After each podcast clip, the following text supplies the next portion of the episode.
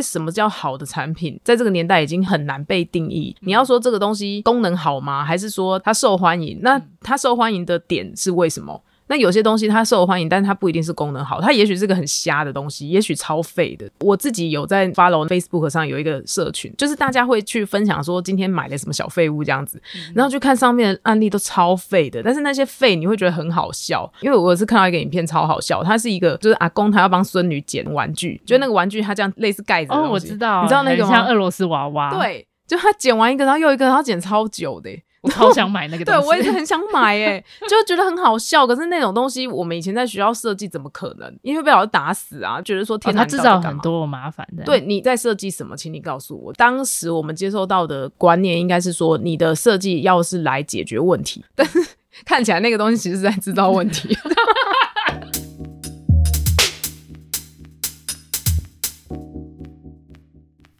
大家好，欢迎来到 Uni Uni，我是 Yens。今天这一集 EP 六工业设计计划同黄浩瑜小姐。嗨，大家好，我是黄浩瑜。黄浩瑜小姐呢，本身是一个工业设计师，也是一个妈妈，现在自己创业啦。创业真的超辛苦，嗯，没事不要创业。可是光是有带一个小孩就已经很辛苦了。对，我觉得我现在就是一个三个孩子在自己身上的感觉。哪三个？就是 不是一个吗？一个是真实的女儿，然后另外一个两个孩子是我两个产品，嗯、然后一个产品是精工的配件跟摆件这样，然后另外一个是很酷手的玩具扭蛋盲盒，嗯、就两个是一个完全就是天差地远的一个 TA，对，风格也非常设计的非常多，嗯，设计的内容物也很不一样，对，整个就是完全他就是个不同世界的人啊。然后一个是我比较想要走一种文青啊优雅感，然后另外一个就是想要走一个在闹事的这样子，对，因为你每一个东西不一样，你的思考逻辑就要跳过去。对，我是觉得这个部分 其实蛮困扰我的，但是我觉得这应该就是我当时也没有想太多，因为当时我一直觉得说啊，不就是设计新的产品嘛，这应该没啥吧。以前我们在设计的时候，我们就是想说哦，只是画造型就没有，嗯、因为我现在是要经营，经营就是另外一回事。嗯，对，因为经营的事情，你除了你生出它之外，你还要养它。要负责任，对，所以就变成说，当你在养它的时候，你就会发现，你养一个个性完全不同，然后甚至是不同国籍，甚至是不同宇宙的东西的时候，你就会发现，天哪，就是也太难养了吧？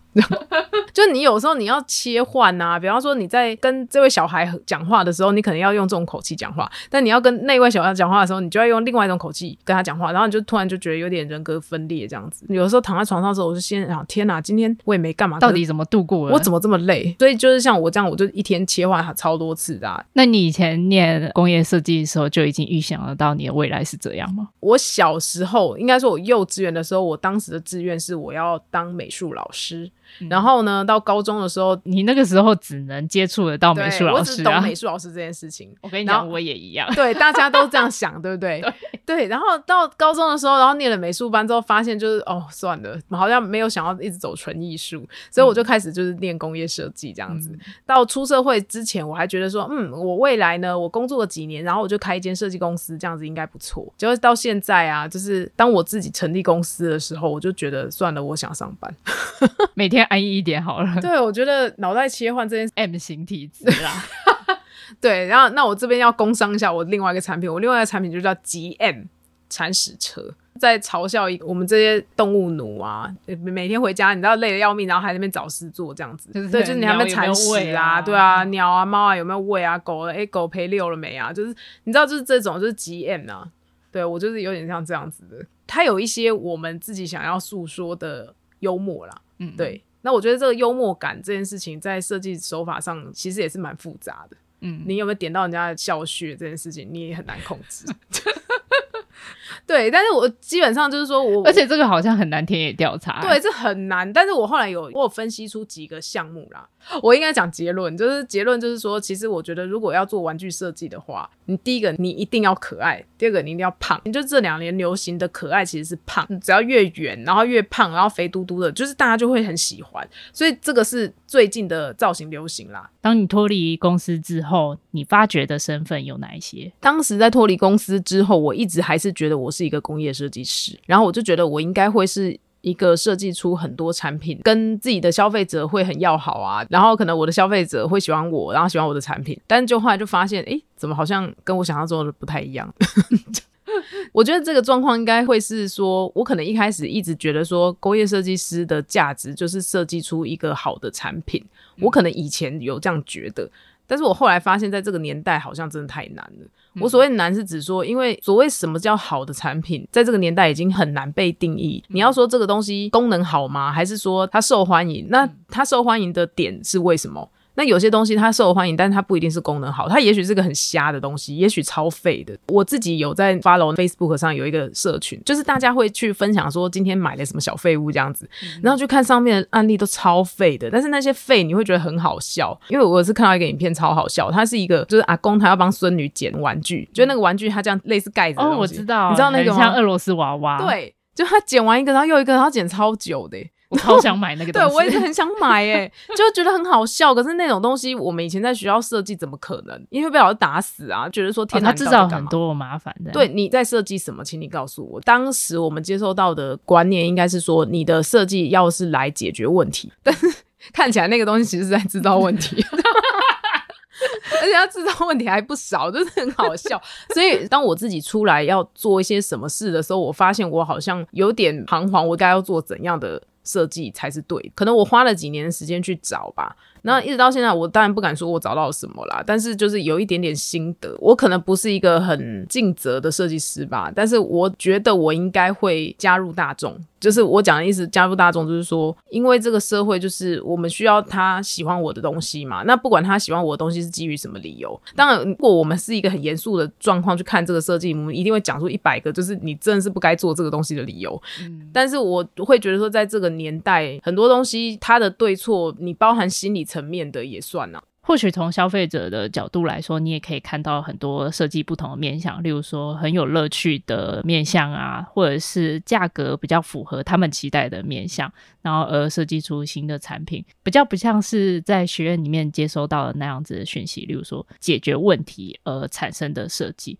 它可能会是从不同面向切入的设计。对，因为后来其实我们在做设计的同时，其实我们也会兼顾到情感面的需求。嗯，你看像压泡泡的，有些人真的会很喜欢，你知道吗？在几年前之前，不是有那个什么无限毛豆啊、无限、嗯、无限什么泡泡什么的，就只要又再流行一次，你知道它变成就是变成压泡泡彩虹色的那个，对，小朋友的，嗯，它 TA 变了，因为以前是我们大人办公室的人觉得很痛苦，然后就是在那边压压压，但现在变成是竟然是给小朋友舒压用的，而且我女儿真的超爱的，她。真的会这样子包包包，然后就一直按一一二三四，一直按完呢。然后按完这一面，然后全部都再翻过来，再按另外一面。嗯，对，那那个东西要干嘛？你能说它可以启发个什么智力什么的吗？根本也没有啊。但是。但是他就是可以引起小朋友的好奇心。当然，我不是专业做小朋友的玩具的设计师，但是我自己会认为说，你只要能引起他们的注意力，然后你可以让他安静个几几秒、几分钟，其实对家长来讲，他也算是一个很好的、很大的帮助。对，他真的可以这样。欸、是要帮助大人，而不是帮助小朋友的。对，但是你帮助大人，不知道他这个到底怎么会突然发现有一群小你知道吗？嗯、但是很多东西它丢到市场里面，跟我们一开始设计师想象的绝对会不一样。就是说，在工业设计师做设计，其实它是有个过程。就比方说，我们一开始会先去收集 reference，然后再去开始分析使用者的使用情境。我们以前叫 scenario 嘛，就是我们会去分析他在做这些事情的时候，他可能会有什么样的动作，然后。步骤阶段，然后会遇到什么样的问题，然后我们去试着去想象他的情境，然后再去做解决的方案，这样子。我后来发现一件事，很多东西其实一开始他是这样想的，但是后来他就是到了这个市场里面，你就发现，哎，根本没有啊，就是大家才不是这样用。是不是市场的那种田野调查没有到很多，所以才会产生这样子的问题？不是这样讲，应该是说，其实人类本来就没有办法被猜测，很多东西用到最后，他们会自己发展出他们自己的一套使用方式。嗯、对，就。就是每一个家庭，每一个人有一个他们自己的心得，那就会挪用变成说他们自己一个新的方法这样子。那这个新的方法又会反过来再去影响这个设计，它到最后又会变成一个另外一个东西。嗯，所以我觉得它就算是一种堆叠式的吧，就是算迭代嘛，它会一直返回返回来，就是又再去改变什么。所以我自己是觉得说，设计这件事情，我们不能把自己想的多高尚，因为基本上你的预想没有错，可是到这个整个世界上面它出现，它就不会是你要的。后来我我自己会开始突然觉得很渺小，之后我就没有想要做什么多高尚的设计，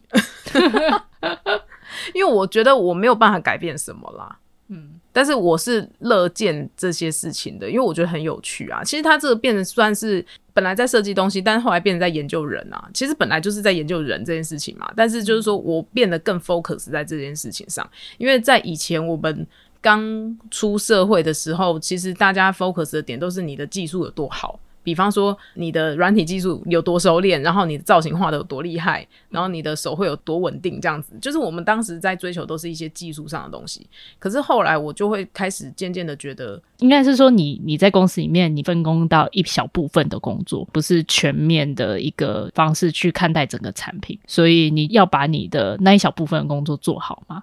对，那你就会非常专精，说哦，我要把我绘制的技能或者是我建模的技能提升到多少程度来增进自己。现在你已经不是在被公司受雇的情况之下的时候，你就会看到很全面的整个生产的流程。对，其实一开始我们在公司当小螺丝的时候就是这样啊，诶，可能看一下旁边就觉得，诶，你这个怎么弄得这么好看？然后就是大家注意的点就不一样。一直到后来，就是我在中国那边，就是我们在 Adidas 的代工厂里，然后因为我们台干。过去都是管部门的嘛，那基本上我们在做管理的时候，其实你考虑到的事情就不会只是说你这个材质做的多像了，就根本就已经不是那件事，我们就变成是在做设计流程。那这个设计流程其实更放大来讲，应该会是说这个设计流程要如何符合这间公司、这间企业，所以那个设计流程也不是像以前我们学校学的那一套，就是它不一定适用啦。我们不可能去要求每一个国家他们都能接受欧美那一套，可能我们以前认为很棒的设计标准，我们很难去要求他们去接受这样的一个美学嘛。因为不同的地方其实他们都有自己的审美观。当然，之前我们在中国那边，比方说不管是我们在做专案推广，或者是在做一些资讯传递的时候，你会发现他们呃小到字体颜色，大到是造型整体的规划，然后整个美学，我跟你讲，他们真的跟你想的就是不一样。就是他们就可能就会用一个很奇怪，比方紫色之类的。就是你在工厂用紫色，可能就很奇怪啊。就是为什么你这个东西到底哪里来的标准这样子？所以，我有的时候我们就会尽可能希望说，我们在工厂就是干净、简洁、利落。你要知道，我们不是你要很快的直接看到。对，对，我们不是时尚产业，就是你可能不能用紫色这件事情。那我们在工厂，如果说你真的要做警示的。一些动线的规划或是视觉的提示的话，你可能就要用黄色的，或者是呃比较就是比较显眼一点。对对对，但是那个颜色可能不会是什么紫色之类的，就是它应该会是一个大家既定印象中哦，我知道这边呃黄色可能是要警示，警示危险。对对对对，就是它会有一个基本的啦。有些国家他们可能就是会希望说哦，我想要缤纷啊，然后他就拿个紫色之类，可能他们自己喜欢紫色，然后他们就会这样用上去，然后我们就觉得哦，就是哎你还好吗？这样这样。就我，所以我他会觉得说为什么不行？对对，嗯、所以我们当然还是会有一套说法啦，就是会建议说，哦，比方说你在呃工厂动线规划的时候，比方我们的。大部分的视觉应该可能会以灰白为主。那第一个，大家在做事的时候，你也不会做久了，可能就会觉得被旁边的颜色弄得很疲乏。这个东西其实算是一种色彩学基本知识啊，可能我们会这样去建议他们。所以我我刚刚讲的是说，在不同国家做事的时候，其实跟他们他们国情也相关。对，经验上面其实是不同的。对，在学校学那一套，我认为其实是有一点点美好境界啦。就是说，在一个大家都很了解设计的前提之下，你去。这样去做操作，然后去玩一些很新的东西，这样你是很可以被理解的啊。但是如果说你是到公司，或者是甚至到工厂，然后甚至到那个地方可能不是一级城市的话，基本上他们对这个东西是完全没有认知啊。你要怎么样去说服他们，然后再加上说，至少要让他们可以理解说你现在在干嘛。可是他们有时候其实是连理解都没办法理解。我当时一开始去中国那边做工厂的时候，我我那个时候其实是非常不习惯。我讲的不习惯，只是说因为以前我们在学校就是一个竭尽所能，越怪越好，你越怪越有特色嘛。这对我们来讲，其实我们那个时候就是一个敢去做一些反思啊，然后批判性的啊。你这个时候你在做那个，大家会觉得很可能会还甚至还会很生气，就会觉得说你到底是为什么弄一个垃圾在我们这边这样子？其实他们真的会蛮错愕啦，就会觉得说你这样弄这样子很难看呐、啊。这样不好看，就这么难看的东西，而且因为他们广东人嘛，就是我们在广东那边，他就很难看呐、啊，这样子，就是 他们的口音就会让你觉得好像真的很烂，然后你就会觉得天哪，就我到底做了什么对不起你们的事情这样子。好，我觉得应该是要拉回来。其实据我了解，就是你从以前就是念工业设计。在大学跟研究所都是，那出来的时候也是做相关的工作。那你在大学跟研究所的时候，都是有针对工业设计流程有进一步研究吗？或者是他会跟你的想法融合在一起，来改变你的工业设计？当然，我们在学校有学到的是说，它有一个正确的流程啊。我所谓正确流程，应该说它有一些几个需要考虑到的要素。比方说，你要考虑到这个东西合不合生产。你第一个嘛，当然设计好不好看，这个就就先跳过。那再来就是说，它进入到量产的时候，那它到底合不合制造的一个制造的一个 SOP？比方说，你组装好不好组装，你的料会不会剩，这个都是跟生产成本有相关的东西。不是，就你在学校的时候，你就要先考量好。嗯这个东西生产的可能性，对不对？对对哦，对，所以它其实是一个很严肃的东西，就是不是单就于说，哦，我们今天只是把它画的好看就好。那当然就是说，可以看学生的属性啦。有些像我以前就是属于那种不想管的，就是我有点不太想管后面一些制造端的事，所以我就一直在做概念性的东西。也是有这样一批人，这样一批人其实未来到进入社会的时候，他们就会非常痛苦。就像我这样子，我可能会诶突然的一个转换，就觉得哈，为什么我这样不能？就是发现，其实他要考虑的根本不是这个啊，他要考虑的是我要怎么样更便宜啊，或者是我要怎么样才能呃更快被机器制造出来。对，就是更便宜被机器制造出来，这个是一个基础的。那再来还有没有什么更快、更有效率，或者是减少人员操作？就是它有太多的东西需要考虑。其实后来我在工厂里面的时候，我那个时候的设计就已经变形了。我的我讲的变设计是指说，我开始不是注重。最终 final 的东西，我可能要去控制说，诶，这个东西它要怎么样去走一个好的流程，然后到最后可以出现一个还不错的东西，这样就好了。嗯，其实这样对我们来讲就已经很难了。嗯。因为说真的，你还要考虑到说这件事情它不是只有你在做，要全部人一起去完成这一项东西的时候，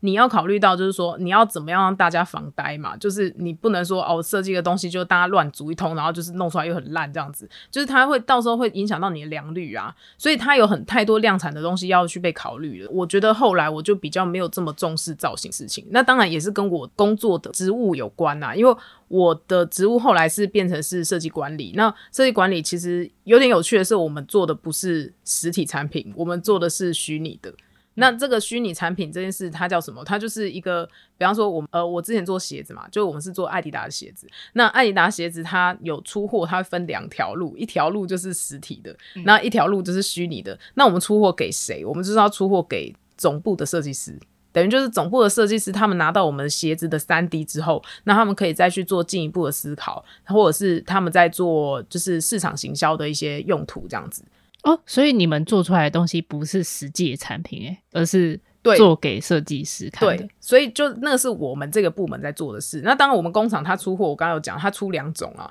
一种就是因为我们的客人就是艾迪达，所以因为他应该是这样讲，就是阿迪达斯跟 Nike 他们在。给代工厂生产的时候，他们一定都会是一间，就是 for 这个品牌，它不会是 mix 的。所以就因为他们有一些保密的协定嘛，他们这些大品牌他们在做工厂的时候，他们一定会是分开的。所以我们开发中心其实都是分开的。那像我们这边呢，就是出货的时候，我刚刚讲到，就是说它一个是实体，一个虚拟。那虚拟的，他们给到他们的时候呢，他们就会开始检查，就会像检查实体一样的检查。那个叫 QC 嘛，就是说它 QC 你的材质有没有做好，嗯、你的你的打光有没有正确，然后你的部件有没有缺少，然后你的这个后面有些什么东西有没有穿插到？你知道画三 D 就是这样，有时候你画假的。他可能就是 乱参差，啊、对，就后面空的这样子，对，就是很蠢啊。所以他们其实就会有他们一套检测的标准去看。那我们就是要符合他们这样的一个 QC 标准，然后去出货给他们。嗯、所以说，我要做的责任就是确保我们这个团队，因为我们团队大概有十几个人，那我就要确保我们十几个人，第一个你在操作软体上是没问题的，然后再来第二个就是你再去做那些档案的分类，你也要是很正规的，你不能乱分。对，那这个东西可能在跟我们以往在做设计就差很多啊。以往在做设计，你打开每一个档案，不管你是平面设计师或者是产品设计师，打开档案都超乱的啊。或者是你是剪辑影像的，就是每个大家都不同的工作的流程，怎么可能会是档案是长一样的？但是我们在工厂就是要确保，这就是一个工业设计流程，它就是变成它每一个是标准化的。就连名字啊，什么都要命名是一样所以每一个每一个人他来到这个岗位，他就是要去做这样的事情。所以今天我们不管谁离职，我们赶快再补新的人，这样才可以确保、就是、都要按照同一个流程。对，所以后来就是说，说我没有很重视造型的原因就会变这样。那我现在讲的不是所有的工业设计师啊，而是说，因为我们是是有分工的嘛，所以后来我比较走这一条路。然后我在走这条路之后呢，到我回到台湾，我开始在做我自己的事情的时候，我就会也蛮重视这件事情的，因为我觉得这件事情是你只要做得好，或者是你在前期你有特殊的规划之后，你出来的东西其实它会有一点点你的风格。就是我讲的意思是说，嗯、就是你是从工业设计的流程，然后制定你自己的制造流程，对，然后产生出风格的。对，就是因为我觉得风格这种东西啊，你知道，你画的每一条线，其实每一个人都画过，你知道吗？嗯，就是说，不管你再怎么画，其实可能这个角度，这个大家其实有可能都画过了，所以我会认为说，其实要真的要做一些比较不一样的事情，你可能要从头开始去修正。就是没有办法说你在后面，但有一些是造型大帝可能可以啦，就是 造型造型大帝。对啊，造型大帝他就是你知道 reference 非常多啊，所以他可以这样东兜西兜，我觉得那个真的是他们真的很厉害。但是因为我的我的经验比比较不在这，所以我就会变成说我是从。呃，过程来去做创新之后，然后它生成一个蛮特别的东西。我觉得这对我来讲是一个可能融合过去经验，一直到现在再开始想要做的一个方向。嗯，对。你之前有待过公司的经验吗？那业界对于你想要改造这些流程都是很乐见其成的吗？还是他们就是 follow 一个已经建立好的流程，然后他并不是想要再多做新的改变呢？我觉得要看老板的风格。就是说，像之前，因为我待过几间公司嘛，有些公司可以，有些公司不行。但我运气有比较好，就是我后来都会遇到一些愿意的那一种，就是愿意来接手，然后又很有决策性的一个主事者，然后他们很愿意去让我们去发挥这些事情，所以我就觉得还 OK。但是我知道，其实有些单位他们是真的很难去接受这样子的东西。当然，因为我们是在台资厂嘛，那台资厂其实我必须要讲，我们之前那个老板真的蛮好的。他虽然是一个传产出身，就是我讲的传产是指说他一直他的有生之年他都待在传产这样子一直待着，然后一直都在跟一些工厂这边的人去做周旋。说真的，其实我会觉得他整个人的观念是很先进的。也许是因为这样子，所以说他可以去做到爱迪达生意，也许是这样子啦。对，那那我觉得像这种可以去做这种跨国生意的企业，其实他们多少卖 set 其实是有的，基本上就是说是 OK，但是我可以理解到说你刚刚讲的讲就是说有些单位有些因为我们公司很大嘛，那有些单位的负责的那个人他其实就是他可能就不太愿意接受这些改革，因为第一个改革很累啊，然后又没有钱又花钱，那他们就可能会觉得天哪，就是到底我们可能是一个比较未来性的东西，不是现在立刻发生的。我觉得对于一些嗯他们不管事的人，他们就不会认为这样子的东西是好的啦。因为他们都会觉得说增加我的工作量啊，无聊麻烦，就是很多。我跟你讲，真的超多的。像我之前其实有在就是推行一个新的一个软体，新的软体一个插件，就是希望说，哎，大家可以使用这个东西，未来可以自动化哦，这样子。然后他们就觉得说，这什么？就 是 你知道吗？他们就会这样什么？为什么要这样子？又不准，无聊，做出来还不对啊，烂死了！你们这样子，哎、你当我们版师是怎样？这样就是他们会很不爽。那我觉得这些事情就会变你，你有点像是在拿一个新的东西去 argue 他们的专业，有一点点这样。那那有一些人他们会去接受，但有些人他会认为说，当林州嘛学这些东西是一下就学完了嘛？怎么可能被你这样子一下软体这样子去取代取代？对，就是他们就会认为说，你别傻了这样子。就有些是悲观的啦。那那当然，你在这这个过程中，你可能就要算怎么办？你在推动一个流程的时候，你必须要去说服人来使用这件事情。我觉得有的时候。有时候没有办法用说服的，像刚刚听起来，他并不是想要使用这个工具，而是觉得他害怕被取代。对，但是其实你的面向是说，诶，我这个工具可以让你的工作上面会更加的轻松，会更加的流畅。那你搞不好可以再节省下来时间，或者是透过这个工具，你可以做得更专业，节省下来时间，你可以做更多不同的事情。对，当然我们在推这些事情的时候，我们的心态是这样。可是他们那些接收到的人，对他们来讲，第一个他们不想学新东西，因为如果说要简，他们可能认为说，哦，我现在很厉害啦，我这样子随便弄一下，我 OK 啊，我五分钟弄完，我还要弄你那个东西，我弄十分钟，为什么？对，嗯、但是他想的是他那个层面的问题，就是说他那个工作阶段问题。可是你要想的是，我们要想的是整个公司的问题。比方说你，你你的东西做好，你是不是要移到下一个部门去？但是下一个部门，他可能为了要衔接你这个呃你做的很快的事情，他可能又要再花其他的时间，然后再去把这个东西哦再弄好他要做的事，然后再转到第三个部门去，就是这样一个下去。那我们要做的就是用一个软体。就是把你们全部都串在一起，但是大家会比较痛苦的是，你可能要先学一下这个软体这样子。那未来我们大家就一呃整体的时间是会缩短的，但不见得是在你这个工作阶段是缩短的。那对于他们来讲，他们不管啊，因为他们就不是不是老板嘛，所以嗯，他就觉得说我干嘛？我在这边做几十年了，为什么要因为我因为什么要因为说我要去帮别的别的部门着想，然后我就要学这个？所以这个是比较难推的部分。但是但是我们没有要去说服他们啦。就是说，只能说，嗯，一种就是人情嘛，见面三你用了，对，见面三分情啊，就是或者是，嗯，我们就是有点给笑一下，啊，就说，哎呦，拜托嘛，就是你知道类似这样子的，就是就拜托拜托，你用下看看嘛，这样子，哎呀，你知道老板说的啊，就是有的时候会变这样子啦，但实际上我们自己心里要的目标很很明确，只是说你要用各种方法，所以这个时候呢，你在。你在当地如果说没有一点就是手腕，或者是说你没有办法没有办法可以去跟他们打成一片的话，其实是很难去做这些事情的。所以我我自己会认为说，其实当一个设计师啊，你很重要的一个因素是你要会很会沟通。嗯，你要是不沟通的话，你什么事都做不成。嗯，这这个是我这样子认为的，因为呃，以前我们大家都是在做自己的作品嘛。但是你真的到企业里面去的时候，你的作品要被量产，或者是你的整个事情要在这边能 working 的话，其实你就是要跟人家沟通啊。嗯、那那沟通的话，不一定是跟人家说服，而是说我们大家就呃呃，不管你心不甘情不愿，还是一起走。嗯，这种也可以，就是有各种方法，只要能够前进，对，只要能够前进就好。嗯，所以嗯，就是说在呃在很多。应该说，在这个工作的过程中，其实你也学到很多，就是说，你也怎么样去调整自己的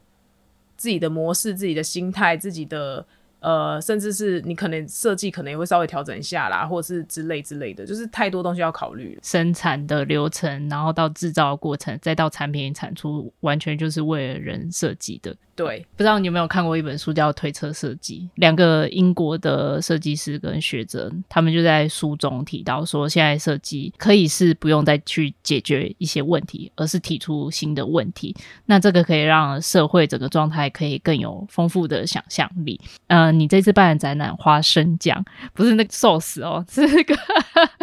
花是花花朵的花嘛，然后声音的声。工匠的匠这样子，好，总之就是我觉得在你这个展览之中，虽然是以设计流程一个工业设计师的状态来做这个展览，以我一个新媒体艺术的背景来看，其实有很多相似的部分。例如说，你会去融合不同的互动技术，然后或者是用声响的概念来制造出最后的产品的样子。想要请你在这个部分来多做一些你的理念上面的介绍。我展览核心其实。就是希望说，大家不要再用旧的方式或者是旧有的印象在做设计。那为什么我会这么做的原因，是因为我自己遇到瓶颈了。比方说，我还是一样在持续的画图，持续的在看 reference，持续在分析。功能，然后我会发现，我再怎么做，其实我都没有办法找到一个我想要的 TA，或者是达到对的 TA。然后后来呢，我就觉得，嗯，没关系，那我就开始去，呃，从源头来去做新的创意好了。因为既然都已经没有办法去推测说，你的东西到底有谁会喜欢的话，那是不是就是我就干脆直接从源头开始，反而会产生一些新的？我觉得前面是讲了很多的产品是有实际在生活上面用途的，可是你现在设计的产品是有一点装饰性用途，甚至是情感性的用途。对，因为其实我现在的产品它算是比较像雕塑类的东西，它是雕塑再结合工业生产的零件，它可能是一个饰品类好了，可能是戒指类，可能是耳环类。然后也有可能是摆件类的，那像这些东西，它其实比较偏向于艺术品。比方我们要量产的这个前提之下呢，它可能会呃有点综合吧，就有点像是以前美术工艺时代，不是大家都会希望说可以把这两者距离缩短嘛？嗯、就是说看，诶，它保留一点手工的感觉，但是它又可以被生产这样子。对，那那这个部分是我一直都在就是努力在做的事情。那我也希望说，在大量生产前提之下，它可以保留它每一个东西的独特性。嗯、对这个东西，其实，在现在三 D 电影这么普及的状况之下，其实它是很好被执行的啦。就是说，做一个可能就是 for 你这个消费者，那这样的部分其实是可以这样去达到。那我这个东西也可以做的非常精致，这样子。只是说呢，即便做到这样子，我觉得这整件事情它还是一个在某种框架之下形成的事情。嗯，就我觉得它没有什么特别的啊，应该这样。所以我后来就会开始想要去朝着用不同的方式或者是不同的工具，然后来去形成我刚才说的那些东西。例如说，我这次的展览就是用声音来去做精工。比方说，你现在要定制一个戒指，那也许我们就会去现在有很多工作坊，然后有一些很专业的专家，他去教你怎么样去雕蜡，然后再怎么样去敲敲打打，然后再去铸造，然后变成一个。实体的戒指出来，当然这个东西其实一直都有需求，因为像比方说情侣或者是呃家人，就是大家都会去想要去做一个自己特有的嘛，然后跟彼此就是互定终身这样的感觉。嗯、我其实我不在意说你今天想要拿这个戒指来干嘛，但我只想要你好好的体验一个新的过程，就是这个新的过程其实它就是有别于外面你要用榔头去敲，然后或者是说你还要要走老路啦，对，因为因为我我很怕无聊，说真的，我自己会觉得说别人已经做。很棒的事情，这个东西其实我没有资格再去跟人家做些什么。应该是说你没有必要再去做同样的事情，你会这样子想？对，因为因为基本上如果说我有新的概念的时候，为什么不去试试看？对，但是我这样子试，其实我不是为了什么，我不是为了你要说为了赚钱嘛，其实也不可能啊，因为这种东西它也我没有经过验证，你也不知道这个市场在哪里，但是你能做什么？所以我会想要用一个展览的形式来去告诉大家，去展现你的概念。对对，但它这个算是一种 concept，就是说，如果说我们今天不用手，而是用口呢，很多人都这样嘛，你就是用讲最快啊，对啊，是啊。如果说设计今天大家都不用手，那或者说我今天不是一个专业出身的设计师，那我是否也可以做到这样的一个效果，这个东西就变成说，我希望大家可以来用这一套模式，然后去做属于你自己的一个戒指。嗯、那我的展场其实它就有分几个部分，就是一个部分是主要的，大家透过一个声音的收音，然后来去控制画面中戒指造型的变化。那我当然我戒指是一个以花草概念为主啦，所以就是它是一个花朵造型的戒指。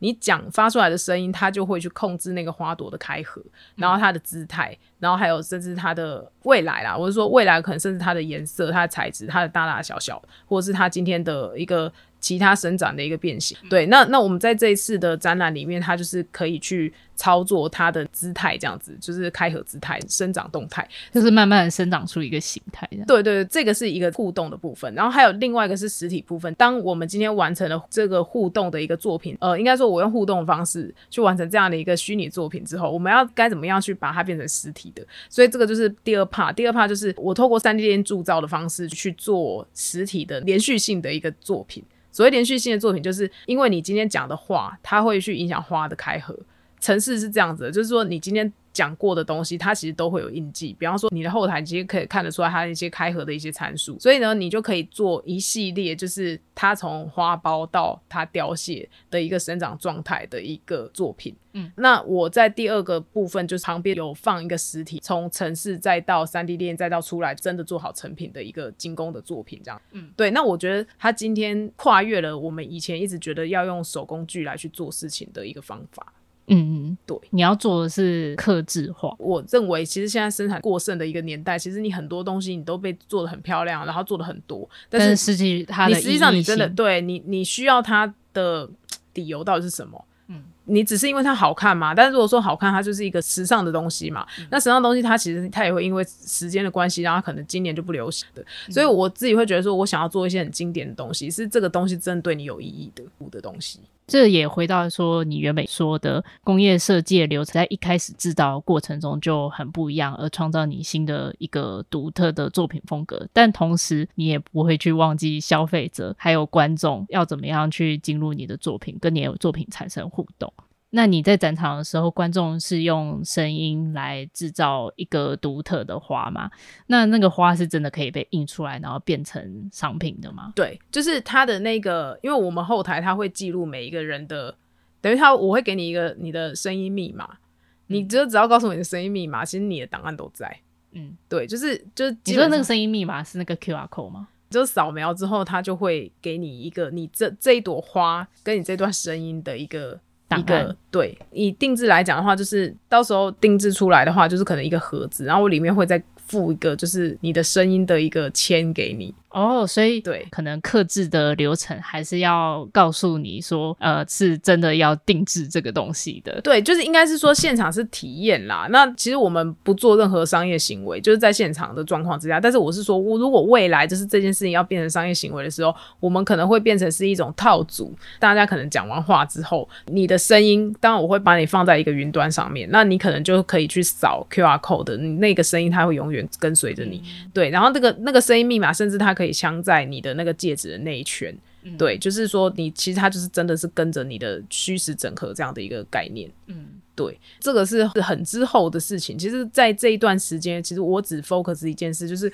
我希望大家不要再用旧方法做事情了。嗯，对，我不是说旧方法有怎么怎么样不好，我当然有一些方法还是必须要维持下去啦。像比如说像推测设计就是这样啊，有有一个作者，我觉得他做的东西蛮有趣的。他有点在幻想说未来的植物长什么样子，他会甚至把功能都一起连接起来了，工业化的东西，然后它可能是一些机械的一些原理，他把它连接到一个植物上面去，然后那个植物可能它有一些输送水分的一些维管束的一些、嗯、一些器官，或者是一些根部的器官，对，甚至是授粉的器官，就是他都把它合在一起了，嗯、你就会觉得天哪，这个想象好特别哦，是你会去尝试不同的路途，呃，可以创造出一个新的路径或者是想象。因为如果没有人一直去创造不同的路途化设计，或是可能最后产出来的东西，搞不好就没有办法那么的有趣或者是创新。对，我觉得促使我做这件事情，也是之前在工作的时候，让我真的会这样觉得，就是呃，你做事情的结果，那些结果其实它就嗯，它是反映出你在你怎么做这件事情上面。所以你通常如果结果很好的时候，你那个过程通常蛮精彩的。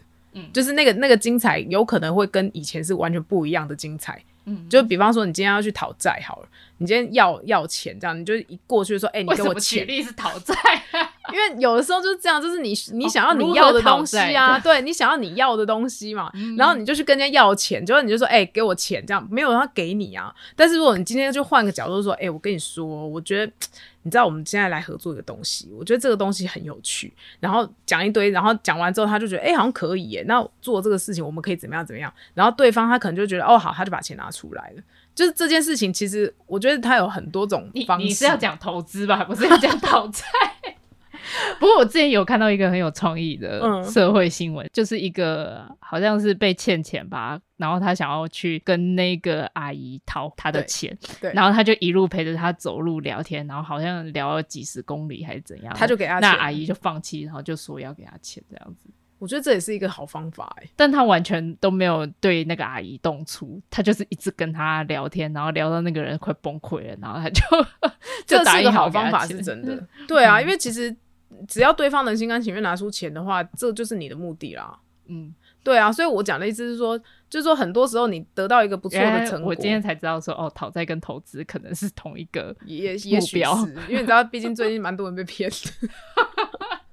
大家其实都都可能都是用这种方式吧。但是基本上我会觉得说，就是你只要方法一直在变的话，我觉得你的东西应该都会还蛮精彩的。因为这个是我之前自己有测试过，嗯、我觉得对我的创造力来讲确实有提升。嗯嗯，所以这一次我会这么做的原因，我也是希望说未来可能我会用更多新的方式再去做。也许这次声音，下次是什么？好，先不要曝光啊，啊，不要曝光了。对，现在这个后疫情时代啊，就是说我们大家从一开始惊恐，好了，我们这样讲，就是我们从一开始很无知，然后到惊恐，然后再到现在可能慢慢的开始想要找到一些出路。这个这样子一个过程啊，我觉得对我们来讲也是要促使我们去做一些新的改变。哎，对，就是一些 brainstorming，就是我们没办法再用以前的方法再过生活了。嗯，对，因为这些东西其实你在两年前你，你你在三年前，你会想到有这种这件事吗？你根本不会，那个时候不会知道说，哎，竟然还会有战争，竟然还会有病毒，就是也太。也太突然了，就是整件事情是非常惊恐啊，所以基本上我觉得，为了让我们往后的日子可以再好好的过下去，我觉得我们不能就是真的一直在 routine 的在做，等于就是说，应该是说你不能做原本一直习惯做的事情。当挑战来的时候，你该怎么做？我们在平常时候要让我们自己训练成就是可以保持弹性，呃，然后保持弹性，再加上就是说你可能可以跳脱一些。呃过去的一些思维，去用一些新的想象空间。所以我觉得像推测设计里面讲到的一些状况，我觉得是我们真的需要去练习的。他对未来他有很多新的想象，然后再来他又用很多新的方法去面对这些新的想象，所以那些东西就会变得非常的不一样，嗯、甚至是具有一些启发性的。